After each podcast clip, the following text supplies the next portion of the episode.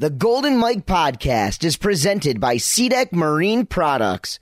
Proudly made in the USA, customizable SeaDek no-skid traction is non-absorbent, closed-cell EVA specifically formulated for the marine industry.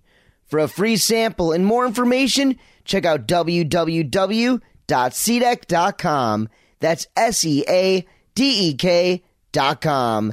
And now, it's showtime. Unbelievable.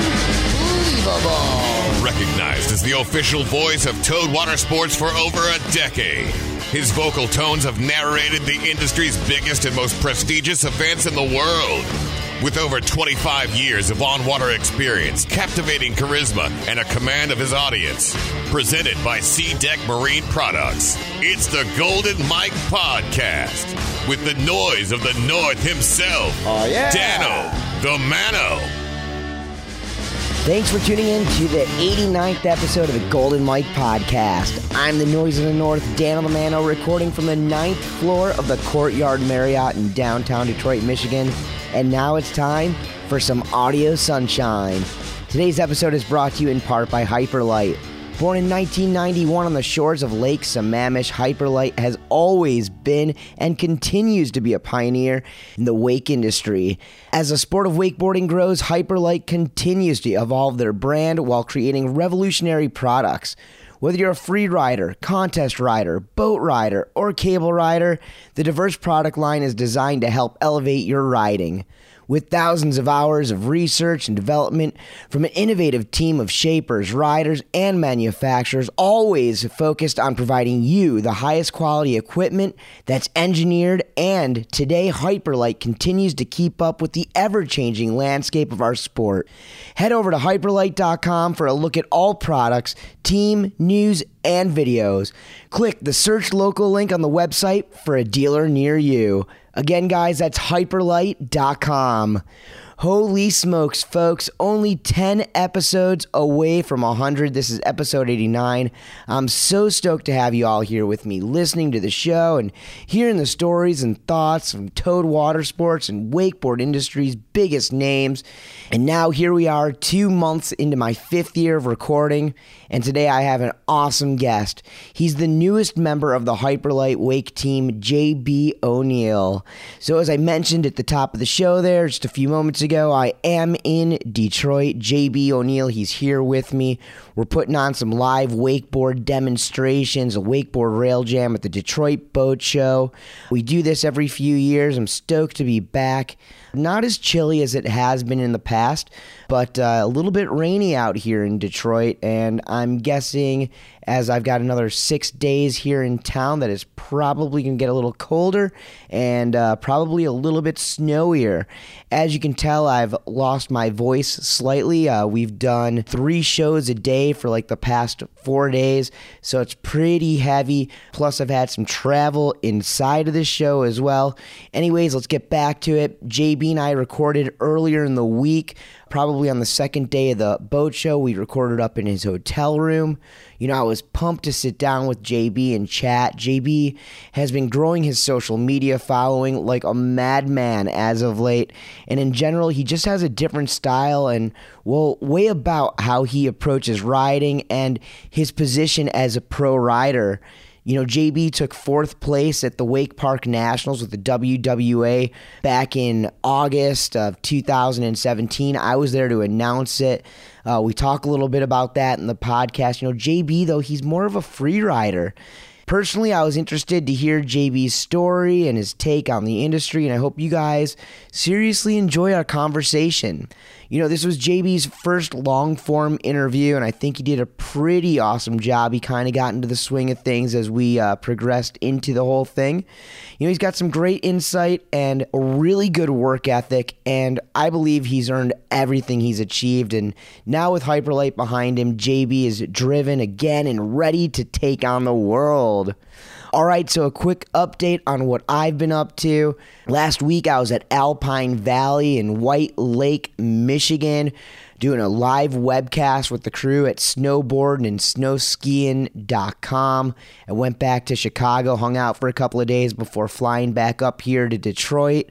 While I'm in Detroit, I actually had to fly back to Florida, I went down to Tampa, took a Uber, met up over at the World Barefoot Center with Keith St. Ange and the crew at footin.com. We shot some really cool stuff over there.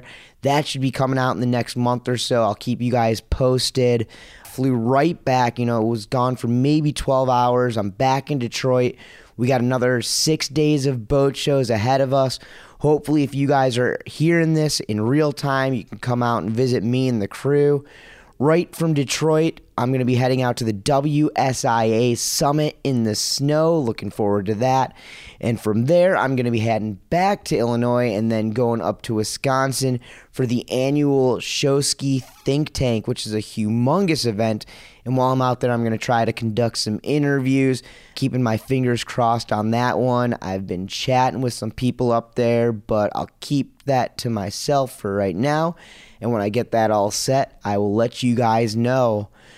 Quickly, I'm going to go through some business right now. If you haven't subscribed to the podcast on iTunes or the podcast app or one of the many Android podcast apps where my podcast is available, well, just search the Golden Mike Podcast. And then once you find it, do me a favor, guys, give it a 5-star rating and be sure to give me that sweet review. All right, all, to keep this podcast free to you, the listeners, as it's always been, I gotta thank the sponsors of the show. Of course, SeaDek Marine Products, Boulder Boats, Woodrow Sustainable Optics, Performance Ski and Surf, Wakeboarding.com, the WSIA, GoPuck, Hyperlite, C4 Belts, Conley, Lead Wake, Ronix, O'Brien, and Slingshot Wakeboards. Another way you guys can support the podcast is to buy a Golden Mike Podcast t-shirt or dad hat. If you're interested in that or you just want to talk to me, you guys can email me, goldenmike@noiseofthenorth.com. Find me on Facebook, The Golden Mike Podcast, on Twitter at @the_golden_mike, and at the Dano T Mano. That's right, 2 Twitter accounts that I hardly use. I'm going to work on that in 2018. And I'm also on Instagram. That's where most of you guys follow me, at Dano T Mano. All right, all right, all right. Hang on to your hats, my friends, because here we go. Let's get to it. This is J.B. O'Neill, and you're listening to the Golden Mike Podcast. We are sitting with J.B. O'Neill. He is the newest member of the Hyperlite Pro Team. Welcome to the podcast, J.B. How you doing, brother? Oh, pretty good. You ever done anything like this? Never before, but I'm sure it'll go pretty well, I think. Dude, I've known you for a long time. I think the first time I ever met you was up in Wisconsin at the Wakeboard Nationals. Is that right? Yeah. So that was back in 2008. Yeah, back when I only rode boat. Yeah, so things have definitely changed since then. Yeah, it's changed a lot. Like, I hardly ever ride boat anymore. Maybe like 3 times a summer. But you are still riding boat. I saw that edit that you put out at the end of 2017, and the end of it was filled with boat stuff. Yeah. I'll go out like maybe for like a week and just get back used to it, and then I'll kind of try and just get a couple key tricks that I know I can do already, and then put that in there just so I can be more well-rounded. But it's just so expensive, so it's hard for me to go out on the boat a lot. Do you have a boat or anything like that? Yeah, we have like an older boat. It's a 05 Mastercraft X-Star, and my parents got it from some guy that went bankrupt, and we got a super good deal, so it just worked out. And I'm pretty pumped on it because it has that big 8.1 motor, so it's nice. Like it's still like pretty competitive with the newer boats, but not quite on that level. But you live in Austin, Texas, or do you actually live closer to Waco? I live in Austin, but I never liked cable before. And then when they built BSR in Waco, like, someone asked me if I wanted to go, and I was like, yeah, sure. And I had pretty low expectations, and I went there and I loved it. Like, it was the best ever. Like, it was the first time I kind of like actually had fun on cable. So at the time I was like cleaning pools, and I saved up enough money to like buy a super scooter, I guess you could say. And I saved up for a season pass, and I just would start driving my scooter up there every weekend, 2 hours on that scooter every weekend. And so wait, you're driving from Austin on a scooter to BSR? Yeah. That's crazy. Like, do you strap your wakeboard on the back? Are you riding on the highways? Is it even legal to ride? Yeah. It's actually 400 cc's, so it's legal to go on the road. Although I don't have a motorcycle's license or anything, I've never been pulled over, luckily. But yeah, it was the most fuel efficient and money saving thing at the time, so that really worked out, and it ended up helping me out like a ton. Like, I saved tons of money with that thing. And well, here you are, you're big time now. Newest member of the Hyperlite team. Said you get a car? Yeah, I have a car right now, but it's like a car auction car, and it's not the best, but I'm looking to try and get like a Prius, and I know that's not the coolest car, but I like saving fuel, and it's cool. So you like saving money, don't you? Yeah. Well, dude, it's so crazy. So it sounds like BSR opening pretty much changed your entire path of what you were doing. So let me ask you this. When I met you back, say, around 2007, 2008, you were a junior men's rider. What were you thinking? Like, what were your goals? Were you thinking of becoming a pro rider, or were you thinking of being a professional pool boy? Yeah, totally. Like, I thought I was going to be a pro rider, and like, I really wanted to do it behind the boat. And like, you know, I made a trip to Orlando once, and like, I learned a ton, like, so fast while I was there, 'cause everyone was super good. And who'd you go down to ride with? I actually like drove down there to, ride with Julian Cohen, and he was going to pick me up from the airport, and then I guess he had family in town and he just kind of flaked out, and I ended up running into Harley at OWC, and I wound up staying at his house for like a month, and the wakes were so much bigger than what I was used to, and it was crazy. And like, you know, before it was hard for me to do a 7, and then all of a sudden, boom, 7s were easy, and then 9s came along, and it was a game changer, just because the wake size in Orlando was unreal. I never even heard of covering the entire boat with fat sacks before, so it was the craziest thing. Harley Clifford, did Harley even know who you were? Yeah. We had met before a couple times, but we just randomly ran into each other at OBC, and he was like, yeah, you want to come over and ride? Like, he asked me, and I was just like, whoa, no way, that's super cool. So was he already like a hotshot at this time? Like, yeah. He was for sure, like, it was like at the beginning whenever Phil and him like first started battling it out. I think Phil may have won like the pro tour that year, but I think Harley won quite a few of the stops. How crazy is that? Like, this sport, the fact that you run into, we'll say, like the game, the top of the food chain in wakeboarding, and the dude, I mean, it doesn't sound like you guys weren't like chatting, text messaging, friends or anything like crazy like that. Maybe you were acquaintances, but like, what other sport does that happen in? Yeah, not many. Or I mean, I don't really know, because I don't do any other sports. But I mean, without that, I mean, that definitely helped me out a ton at the time. So thanks for that, I guess. But yeah, that was cool. Yeah, he's a really cool dude, and for being the man, I'm pretty impressed with how level of a head that he actually has. Put Harley on the cable. What do you think would happen? You think that the dude would go to the top? I think that if he put the time in for like a year or two, he would for sure go to the top very quick. I think like he has a great skill set and air awareness on the water. So I mean, putting it together on the rails is hard, but like if you just put the time on the water, it comes fairly quick. I feel like riding boat is a lot more challenging than on the cable, so it comes a lot easier if you started riding on the boat, I think. Right, no doubt. Okay, so you're from Texas, and are you born and raised in Texas? Yeah, I was born in Austin, and yeah, raised there. Nice. So I've always said, well, at least for like the last decade or so, next to Orlando, I think in the States, Texas has got to be like the next spot for wakeboarding. In fact, I think more cable parks have opened up in Texas over the past, you know, few years than have in Florida. So I kind of want to hear a little bit about your history in general, growing up in Texas, and how you got into wakeboarding. Were you a water skier before that, or did you just dive head first in? Was your dad? Do you have any family that were into it? Yeah, so like my dad had the family boat, like it was a Sea Ray at the time, and it came with like a wakeboard and a kneeboard, and you know, I would ride my kneeboard all the time, and I was like super pumped on it. But it's not like, you know, I was trying tricks or anything. We were just kind of riding down the lake, like whoever could ride the longest on it was the best, you know. He even like brought out the wakeboard that came with the boat, and it had like sandal straps and stuff, and he had me try it once. It was probably in like 2004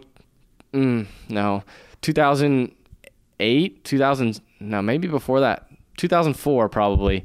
And the first time I strapped my feet into a wakeboard, I hated it. I thought it was dumb, because I would fall on it, and like we tried to learn how to get up on it like a slalom ski, and it just, I just didn't think it was cool at all. It wasn't until like a year or so later, before like I met someone who had a wakeboard with actual bindings on it, and I tried it behind their boat, and then I was like, yeah, this is cool, like I want to do this. So when did you actually start like seeing the bigger picture in wakeboarding? Like more or less, when did you start finding out about like pro riders, or even like the fact that there was tournaments and stuff like that? And how'd you get into all that? In Austin, we have like a wakeboard scene.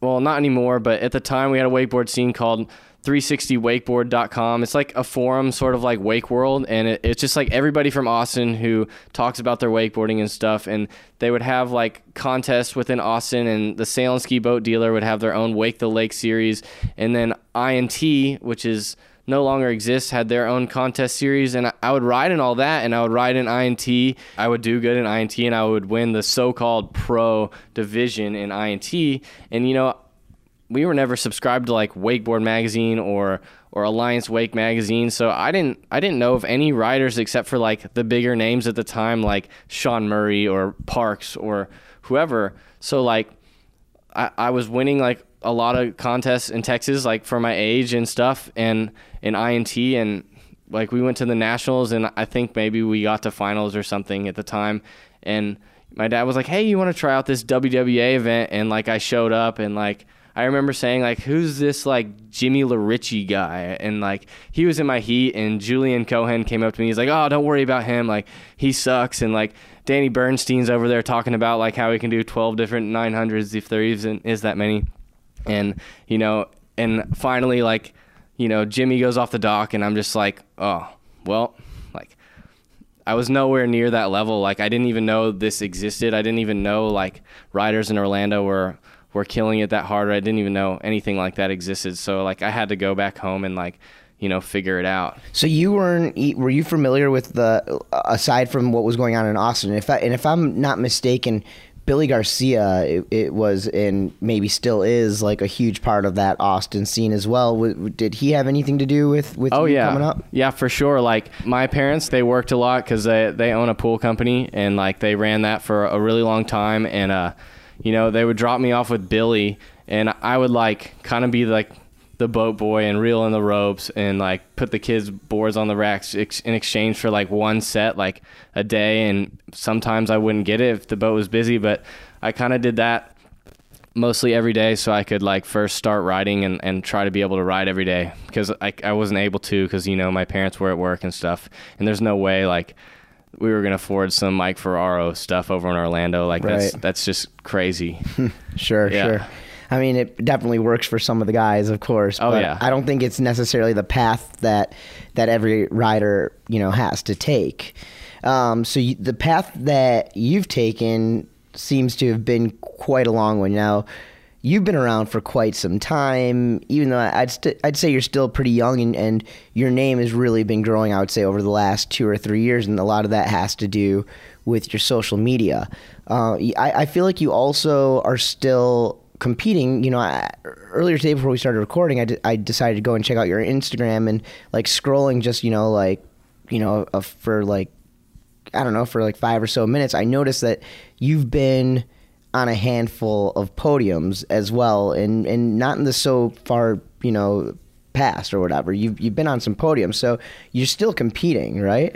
Yeah, a little bit here and there. Like at Nationals, I got 4th, and like I really didn't even want to go at all. But my home cable park is a Next Level Ride, and the lady who owns it, her name's Nikki, and she's so nice, and everyone there, and they were like, "Come on, we really want you to ride for our cable, and like if you don't do it, like we're gonna buy your entry fee." So she hooked it up and bought my entry fee, and I was kind of like, whoa, like, no way, that's cool. But I still didn't want to ride the contest because I get like so stressed out, and like I just hate being in that situation where like if you're not first, you're last, you know. I hate that feeling. So when I go out there, like if I fall or something, I get so mad at myself and I turn into like a whole different person. So I feel like a lot of times I can win a lot of the rounds and stuff, and I can get pretty far, so that's cool, but it is pretty stressful for me in the contest, for sure. So your performance at Wake Park Nationals 2017, you took 4th place in features, super tech, super difficult. I mean, you've got the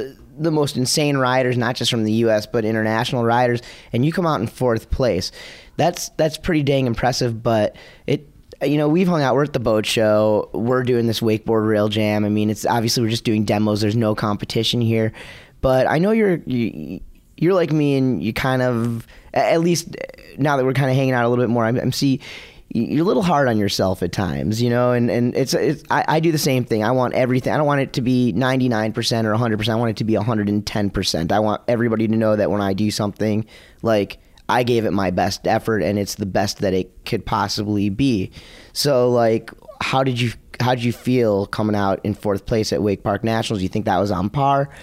I mean, I was pretty stoked that I got fourth because, I mean, like, most of the time, like, before that, I hadn't really ever made it out of a round, you know? Like, I usually just straight up kook it out of the gate. And even in the first heat, I got sent to LCQ, and then I came back all the way to finals. So, like, I don't know. After that, I just kind of put it together, and I was pretty pumped on fourth. I think I could have done a little better, but, you know, I mean, that was the best I had done at the time, so that was super cool for me. Well, what I found...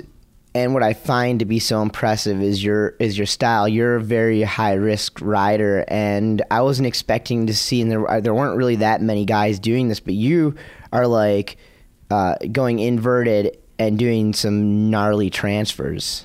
Yeah, and, like, even in that contest, like I've been doing, like, a tantrum transfer and, like, a front roll transfer and some stuff like that for a while, but in the contest, like, in the finals, I try to do a Moby Dick transfer, and I landed that on the first try, so that was cool. But I think transfer boxes are for sure, like, my favorite kind of feature, just because, I don't know, it has, you can actually put risk into it instead of just being all small and techie on a flat bar or something. Sure.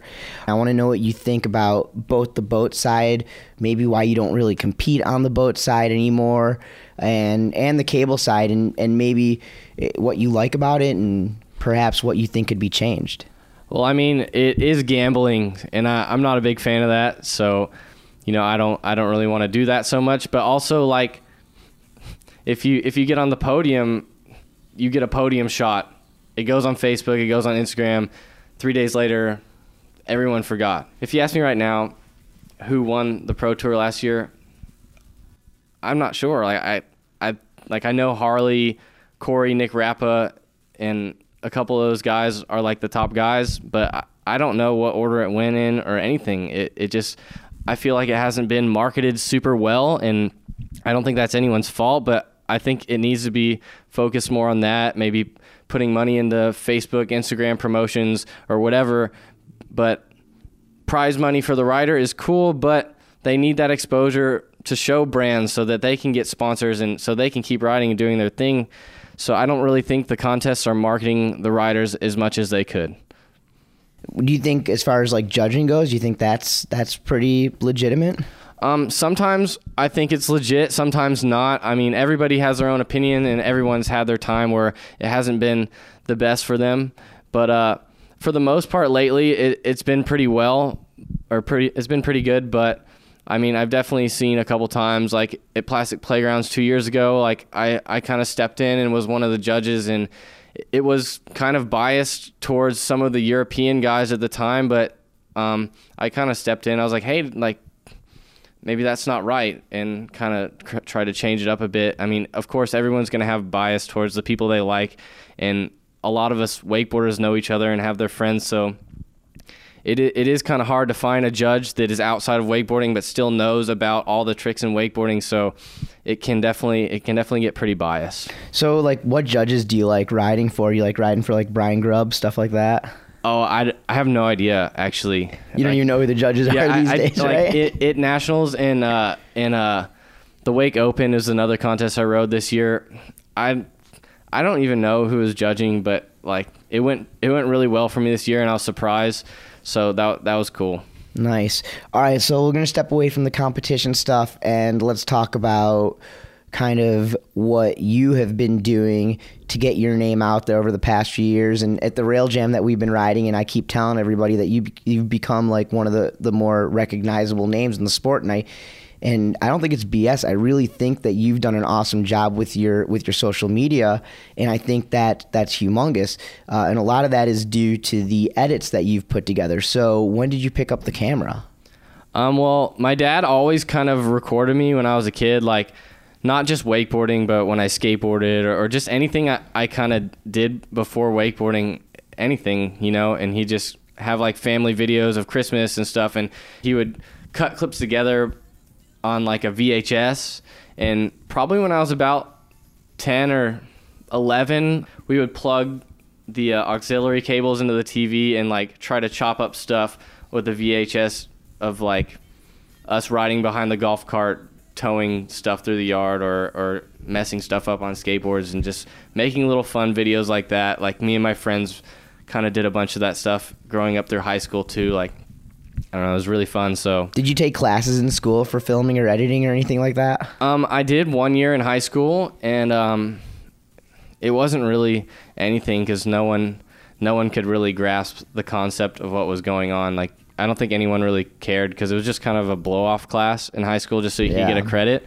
So, no, I wouldn't say, like, I really went to school or anything for that. Just over time, like, before, so much slow-mo was awesome, and I thought it was cool, and now it's more like put in cool stuff, have good footage, and you don't need as much slow-mo or whatever. So over time, it's just my eye has gotten better, I guess. I mean, obviously, I can't put together some of the videos with, like, After Effects programs or really, like, crazy color grading or whatever. I just kind of try and put the bangers in and put them together, and if you have enough tricks, then it's gonna be good. I feel like you've I mean, I think a lot of people have proved it, but I think that sometimes After Effects and all that crazy stuff is a little much, and I think people are still interested in your content, and I think what that comes down to is good content is good content. Yeah, for sure. So good content needs creativity behind it, and especially creativity in riding. I would have to say, and I don't really know how much you know about this because it sounds like it may have been a little bit before your era, but the Pointless Posse, guys like Parks Bonifay, Danny Harf, Chad Sharp, Eric Ruck, Shane Bonifay, of course, in the old days. Since the days of Pointless, I haven't really seen guys go out and do crazy, like, I think we have seen guys like put together some creative stuff, you know, like Henshaw's done some stuff, but I would almost compare like what you're doing now to some of the stuff that the Pointless Boys were trying to do back in the days. Are you familiar with those guys? Yeah, for sure. I'm familiar with that. Like in some of my videos, I steal some of the stuff they did. And cause I mean, that really inspired me. Like, you know, those are the first riders I saw, like Parks, Murray, and I mean, Murray wasn't a part of that, but Shane and all those big names that are still like that legend status right now, those are the names I saw in wakeboarding. So I always kind of wanted to ride like that. So if you look at me now, I might not have like that cable style, like skinny stance, being super tech on rails and like changing up a lot, but I have more of a older school style, which I like to watch. And I feel like the masses like to watch a lot more than the new skate style, which is awesome, and I respect everything they're doing, but it is harder for someone that isn't into wakeboarding to grasp that. So whenever they see someone going really big or doing cool gaps or a crazy winch spot or something, like the average person can grasp, oh, that's crazy, like that's awesome. So I think that's what I try to aim for. I mean, it's cool to impress the core guys too, but I really try and get outside of the core as well, and with just normal people. I mean, you're kind of like a big air rider, right? I mean, you love booting airs, right? That's kind of your thing. Yeah, I mean, that's kind of what it is all about, and you know, everybody nowadays, not everybody nowadays, I shouldn't say that, but a lot of people are really taking a steer away from kickers because there's so many knee injuries, and we're landing on flat, and it's really hard on your body, but you know, I don't want to jinx myself or anything, but I don't feel my body deteriorating or anything. So, like, if I keep going big, I feel fine, so I don't see why I should stop doing that. Who are some other guys that are kind of pushing it in that realm, do you think, in, like, the big air stuff? I mean, J.D. Webb has, like, the biggest gap ever from back in the day. I think he jumped over that big fountain in Orlando. I actually posted that photo maybe like 3 days before my video called Full Send came out, because that was one of the things that like pumped me up, and I wanted to do a really big gap like that, and I thought that was cool. But you know, some of the boat guys are going really big, like Dean, like he's crazy, and he's older than a lot of the riders, and he's going bigger than everyone. And when I was a kid, I looked up to Randall Harris, like I wanted to kind of ride like him, maybe not the same lifestyle, but he was sick. On the cable, obviously, like Daniel Grant really goes massive, and he can take a beating because his legs are just so big and strong. He can go bigger than most everyone. Sure. Hey, so who are some of the guys that you like to film? My friends. I mean, I don't know. My friend James Boja, he's actually in the room right now. We've been filming a couple things together, and he kind of has the same attitude as me. And, you know, my girlfriend Carol, she's fun to film because she doesn't see like the possibilities of what she can do sometimes, and then we put it all together. She's like, oh wow, that's awesome. Or just mainly my friends. You know, I'm not so interested in like going out and trying to film someone for money or getting paid to do that, but my friends or whatever, you know, I want to help them out and help them get somewhere in wakeboarding. So, you know, that's kind of my favorite thing to do, and watch people kind of blow up with videos I make. So I think that's cool. What about like Rocker Steiner? Is he one of your friends? Oh yeah, Rocker's one of my friends. He's like my youngest friend. He's like the 13-year-old that's actually like 30 and knows everything that someone of that age would know already. But yeah, he's fun to film. It's tough to film though, because like he still has like that competitive mindset of like he's doing a competition all the time. So, but now lately he's been kind of relaxing a bit, and you know, I think this year will actually be a really good year to film Rocker and put some cool stuff together of him. And you spend a lot of time riding out at his property too, right? The Steiner, yeah. Is it, are you at the Steiner Ranch or is it somewhere else? Yeah, they used to live in Steiner Ranch. It's like a neighborhood, and but they actually moved out to Blanco, and it's a lot further away from Austin. It's probably like 30 minutes out, maybe more than that, like 45. But yeah, they got a piece of land, and you know, Rocker's dad Sid, his daughter Steely, she rides horses, and Rocker wakeboards, so it was like the perfect place for them to both do their thing. And so they dug a lake there, right? Yeah, there was already like a lake there. They just made it a little bit bigger, and so then they just threw a cable out there. And is it boatable or just cable? No, definitely not boatable for sure. That they've been trailering their boat for like the last year, whereas before they were on the water. But yeah, it's super awesome out there. Like Sid and Rocker, like they've helped me out more than they could know. They've helped me a ton. So when you look at like a guy like Henshaw at his property, it's like anything that he can imagine or anything that his friends can imagine, he goes out and they make it happen there.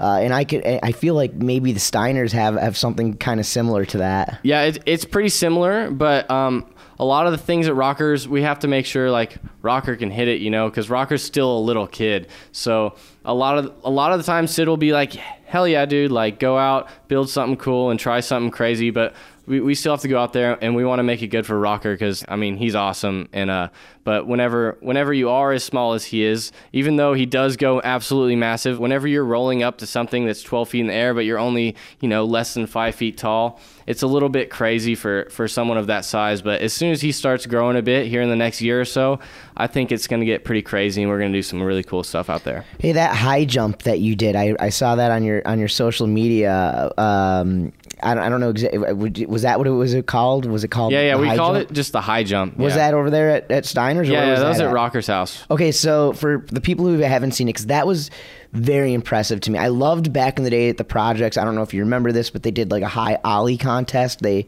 ollie like over rock stars. I can't remember if it was a wakeboarder. Yeah. I actually watched that. So. Is that where you got the inspiration for the high jump? Or? Yeah. I watched that, and they actually had a video on the boat of them doing it on a tube ages ago, and then Steele and a couple of guys over at Alliance did it on the boat, and I was like, well, why wouldn't we go do this on the cable, you know? So I went to the Ace Hardware down the road, and I bought a bunch of PVC and pieced it together with some duct tape and stuff also. So, like, if we were to hit it, it would fall apart, so it wasn't too crazy dangerous.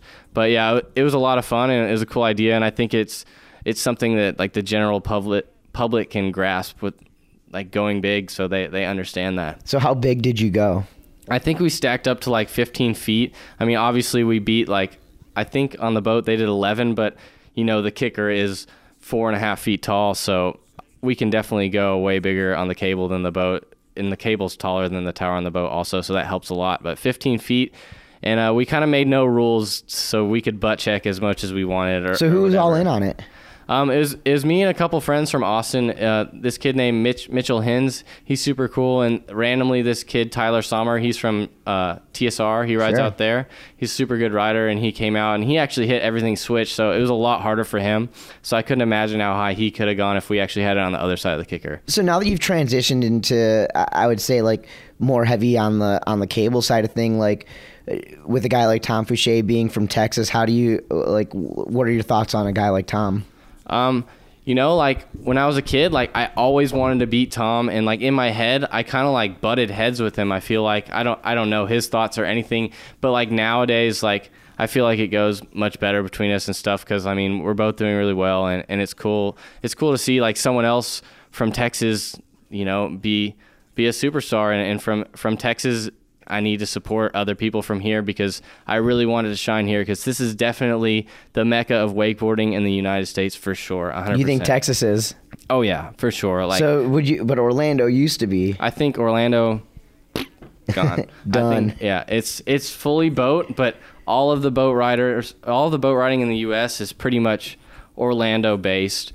And all the kids are from different states in the US, but they go to Orlando for the boat. But you know, there's cable parks everywhere, and I feel like there's a lot more people that are trying to improve their riding and be more serious about their riding at the cable park than the people going out on the boat. Sure. For sure. Very cool, man.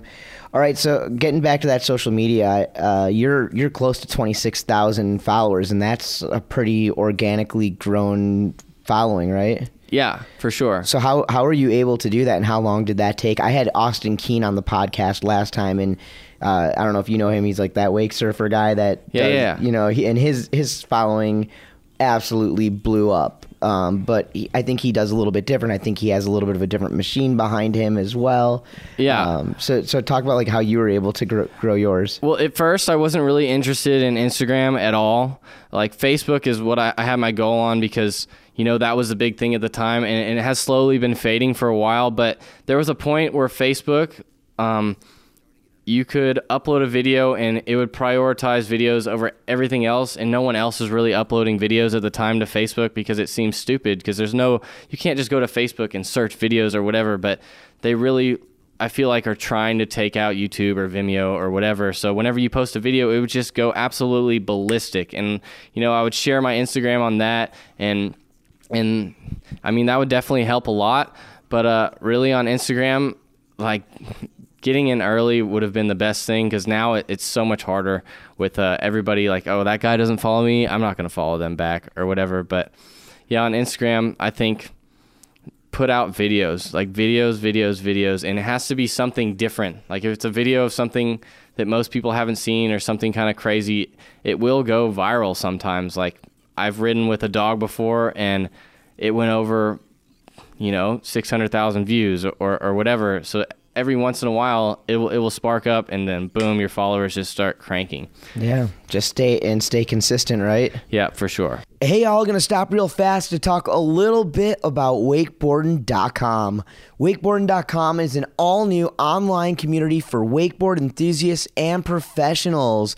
View and share wakeboarding videos as well as upcoming wakeboard events live from the wakeboarding.com website and Facebook page.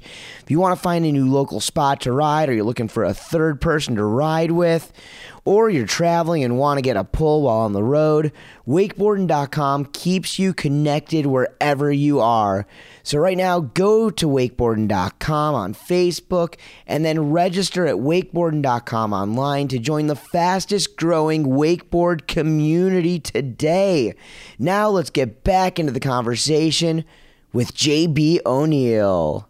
So speaking of staying consistent, you did take a little bit of a break from the social media thing. It seemed like at the beginning of 2018, and then boom, you came out with this huge announcement that you were joining the Hyperlite team. Yeah. You've had some support from other brands in your career, but you have switched brands, a couple of different board brands since I met you back in the old days. So I want to hear about the struggles, and obviously, you know, I'm sure the brands did whatever they could do for you, but sometimes you get lost in, you know, in that pond with all these other fish or whatever. But talk a little bit about the struggles coming up through the ranks, and then you're now with Hyperlite. Talk a little bit about the struggles and how you got to where you're at now with Hyperlite. Yeah, well, I mean, I guess I can start out with O'Brien. At first, I got sponsored by O'Brien when I was a young kid. Like the first wakeboarding contest I ever went to, Justin Kiefer, he's a Liquiforce rep now. He actually approached me, and I thought he was super weird at the time because, you know, I was young, and he was a big dude, like, and I was like, why are you talking to me? This and kinda... he's keeper, and he's but I had no idea about anything like that at the time, and he hooked it up, and that really was kind of the start of my wakeboarding, and that was awesome. So thanks so much to him.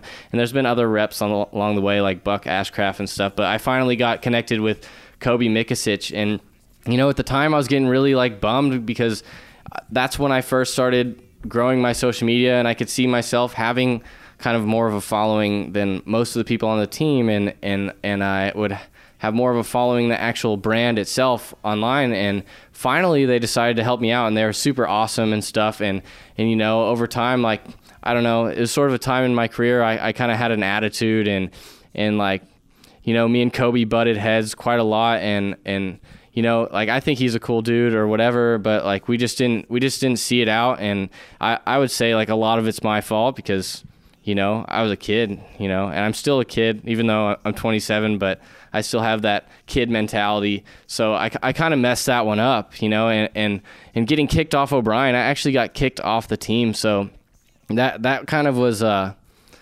so awesome. It was one of like the worst feelings ever in wakeboarding. Like, I was like, man, like, what am I going to do? Because they were supporting me quite a lot, and I completely messed it up. So, but what did you take out of that? Like, keep my mouth shut. I mean, you know, because don't compare myself to other riders. Don't be the best I can be, and don't worry about anyone else. Just be the best I can be and show them what I can do. So, like, from there, I didn't even tell anyone I got dropped by O'Brien. I just kind of slowly started painting my boards black and riding for no one.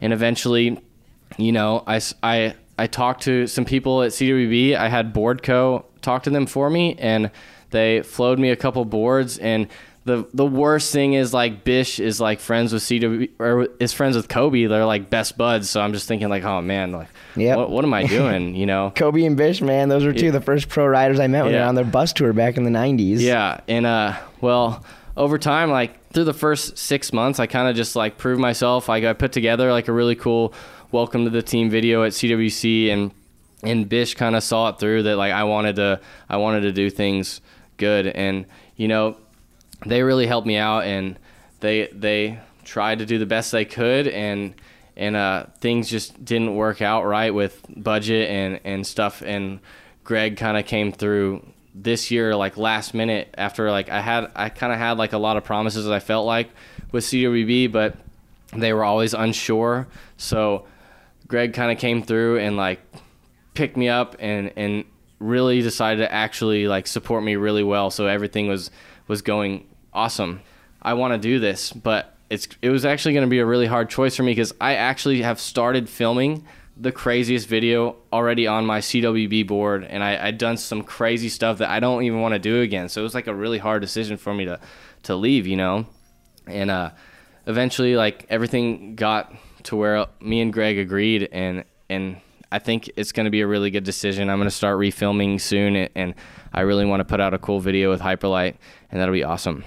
So moving forward, it sounds like contests aren't necessarily what you're focusing on. So moving forward with Hyperlite, how do you guys see this relationship going forward? So I've known Greg for a while, and actually probably 2014, we hung out at a Cables Wake Park in Australia, and he kind of gave me a login to the @wakeboarding Instagram account, and he's like, hey, yeah, just post all your stuff on here. And like, he was super cool to me. We became friends. Like, that was actually the first time we became friends, and he wanted me to just promote myself and see where I could get.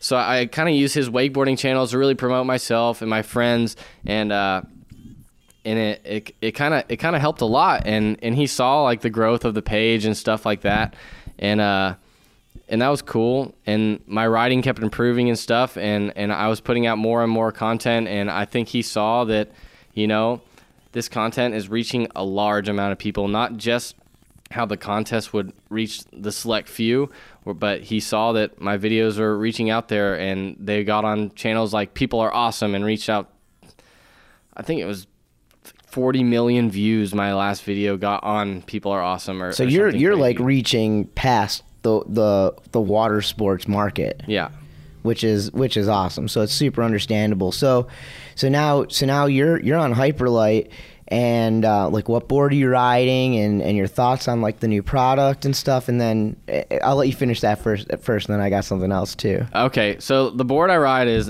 the Wishbone, and that's the cable board I ride anyway, and it's super awesome, and the boots are super comfortable and stuff. But actually, the boots, like the first time I wore them, like, they're system boots, so they're completely different than anything I ever wore. So I stepped in them and I was like, oh, whoa. I felt like I was riding a spaceship. Like, it was just different. But now, like, I rode them for a few weeks now, and, you know, they're really starting to get comfortable, and I'm really starting to like it a lot. So I think it's going to be really good. Like, it's pretty awesome. Nice. Well, congratulations on that, man. I want to ask you this. So you'd mentioned the name Sean Murray a few times, and the Hyperlite team is stacked with great contest riders and legends.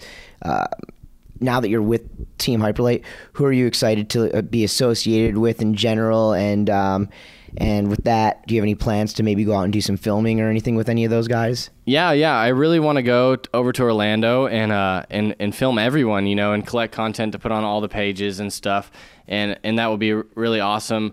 But I kind of want to, like, film more of the underdogs, kind of, you know, like, there's this kid named Brady Patry from Texas, and he's riding Hyperlite, and he's so good, but, like, his media hasn't reached out there yet, and not everybody quite knows about him yet. And there's Elliot Digney on the team, and he's absolutely crushing it. But there's people in Texas, like, if I mention his name, no one would have ever heard of it, but he's out there crushing double flips, nines, everything on the boat. And I really want to, like, film guys like that and bring them up and give them their opportunity, because they need that, and it would be really, really good for them. And whenever someone sees a new person break out, that's something that blows up. Whenever someone sees someone new and they're like, wow, I like that.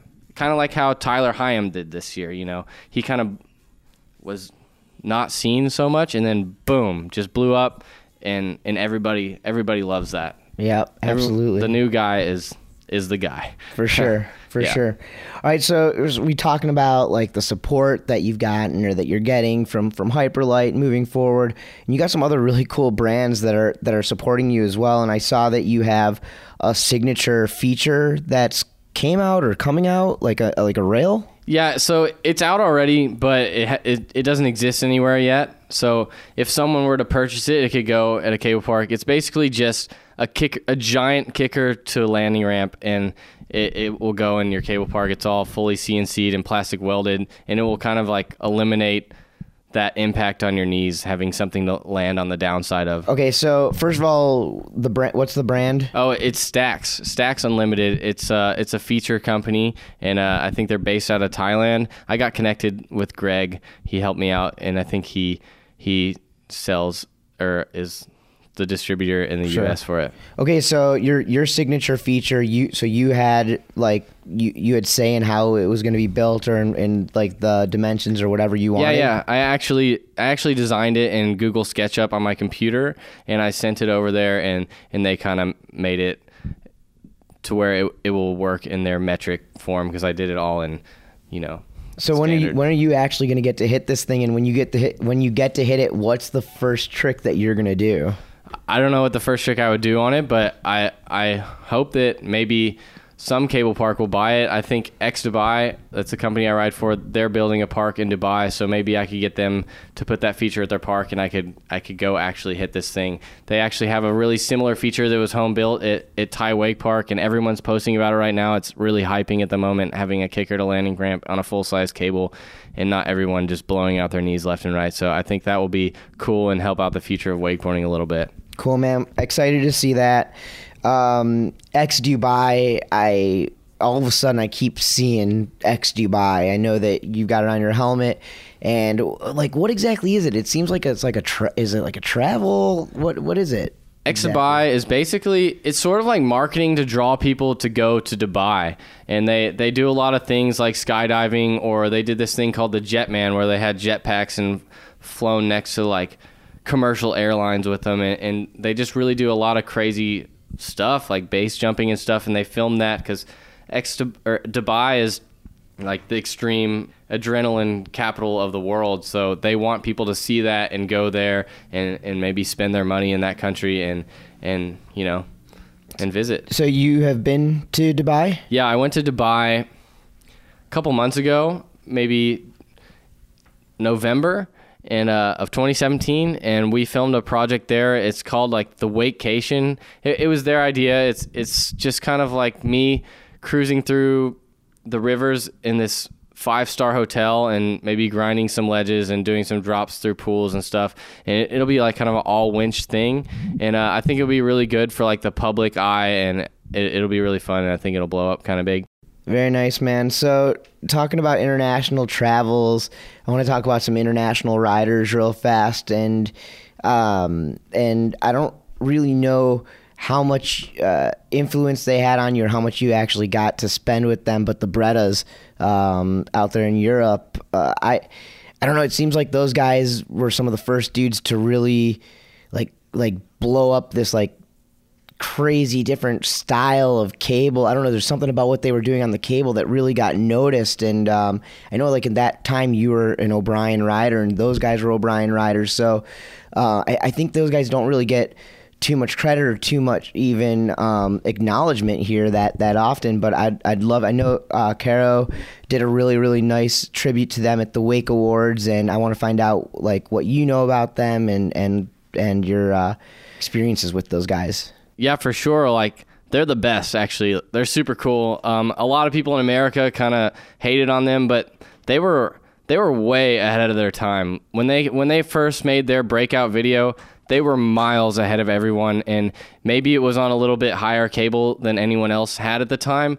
They were doing things that were completely outrageous, like 540 degrees bigger than anyone else has ever gone, you know, and they were doing unheard of things like KGB7s and double mobs and double mob 540s and crazy things that are still not done. So, you know, their video from, man, I don't even know when it was, 2013 or 2014, there's still things in that video that haven't been done, and we're in 2018 now. So, you know, they were ahead of their time, and some people just didn't like it, and I think that if they just kept doing what they were doing, they would be the superstars of wakeboarding right now. They are the best wakeboarders I've ever met in my life. I've never seen anyone more talented than them, and yeah, they're just crazy, and they're so nice too. Like a lot of people don't really understand Swedish humor, and a lot of the times they'll think like Swedish people are rude or whatever, but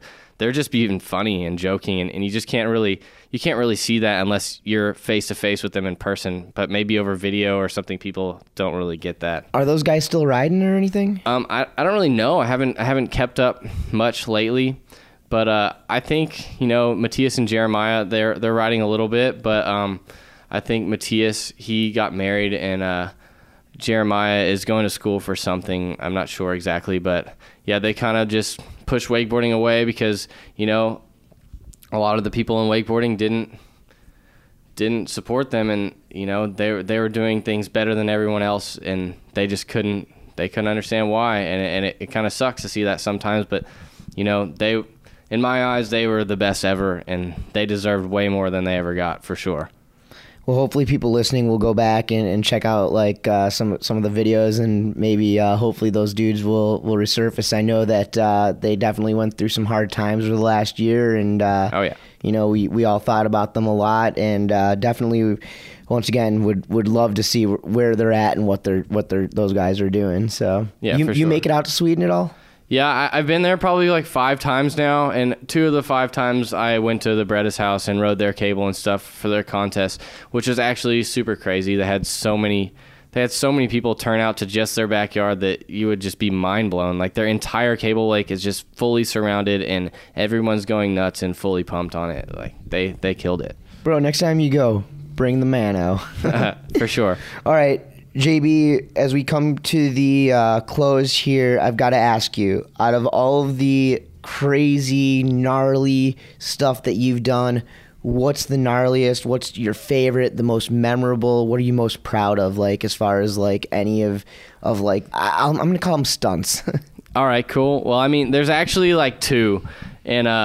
And I actually rode over this crazy massive rock in Austin at some park, and it It was huge. Like I looked at it from like 100, 200 feet away, and I went home and built a rail for it to, in my thoughts, I was going to clear this rock. And then whenever I got up to it, it was bigger than I could have ever imagined. And, you know, my dad was operating the winch and he got so nervous. Like I was coming up to the incline rail and he cut the winch. He was so nervous that like, I almost could have died, you know, like, but anyways, we went back and just sent it, and I was just like pumped. We went over that, and that was awesome.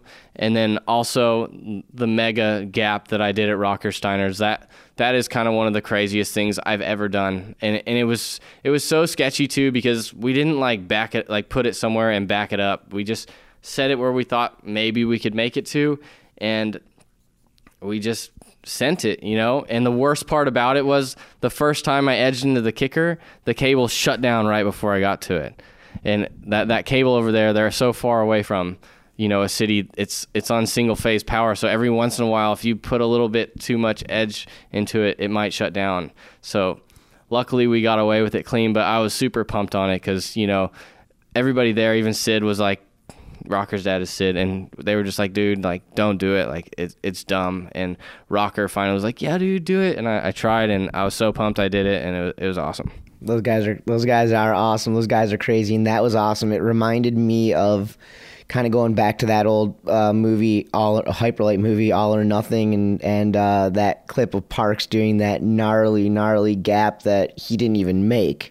Yeah. You know, I don't think he ever rode away from that, but I don't know if you know exactly which one I'm talking about, but it was heavy, and it was behind the boat, of course, well. So I mean, it's definitely a little bit different, but man, I gotta hand it to you, dude. You've been doing some really, really great things, and I think it's awesome for you, and I think it's awesome for the sport of wakeboarding, and I think it's awesome for overall for the Toad Water Sports genre in general. I think you're getting a lot of eyes on the sport, and due to that, I think more riders are getting more exposure as well. So big ups to you on that, my friend. Yeah, for sure. Thank you. Cool, man. All right, so before we finish this off, let everybody know who supports you as far as like the sponsors go, and then if you want to send out any love, any thank yous or shout outs. Yeah, I just kind of want to thank my dad, and that's really it. Cool. Yeah. You sponsors, any of those guys? Yeah, but you know, he's been there more than everyone, so I want to thank him. Cool. Thanks, brother.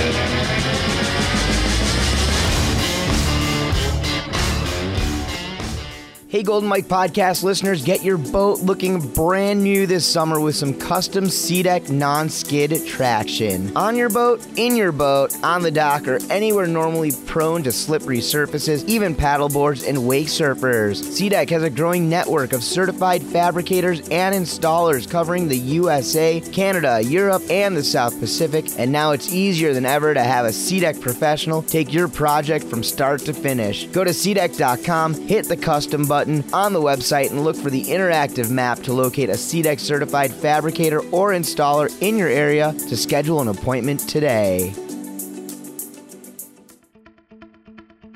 The WSIA and the Golden Mike Podcast want to remind all listeners to wake responsibly. The Wake Responsibly initiative is a part of the WSIA's waterway protection efforts to minimize threats to lakes and rivers regarding toad water sports and to preserve the vitality of wake sports for years to come. The organization is focused on promoting and protecting all toad water sports through best practices in maintaining waterway access rights, educating participants, promoting safety, and facilitating sustainable industry growth. For more info, head over to WSIA.net.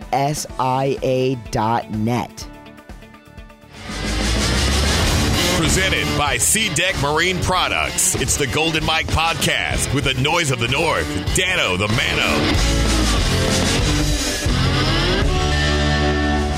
Thank you to J.B. O'Neill for joining me on the podcast. Guys, JB is a genuinely nice guy, and I was stoked for all of his recent accolades. Well, at the end there, it was definitely a little emotional, and JB helped me remember, too, how much of an impact my dad has had on me and my career within the sport. So I want to take a moment to thank my pops for all he's done for me over the years. You know, after the episode was over, JB actually text messaged me all of his sponsors, so I'm going to go ahead and plug those for him. X Dubai, Hyperlite, Boardco, Ion, and Stacks. So those are the people that take care of JB. And keep it going, guys, because this dude is definitely on to some really, really great stuff. And, you know, he's been around for a long time, but I still see a bright future ahead.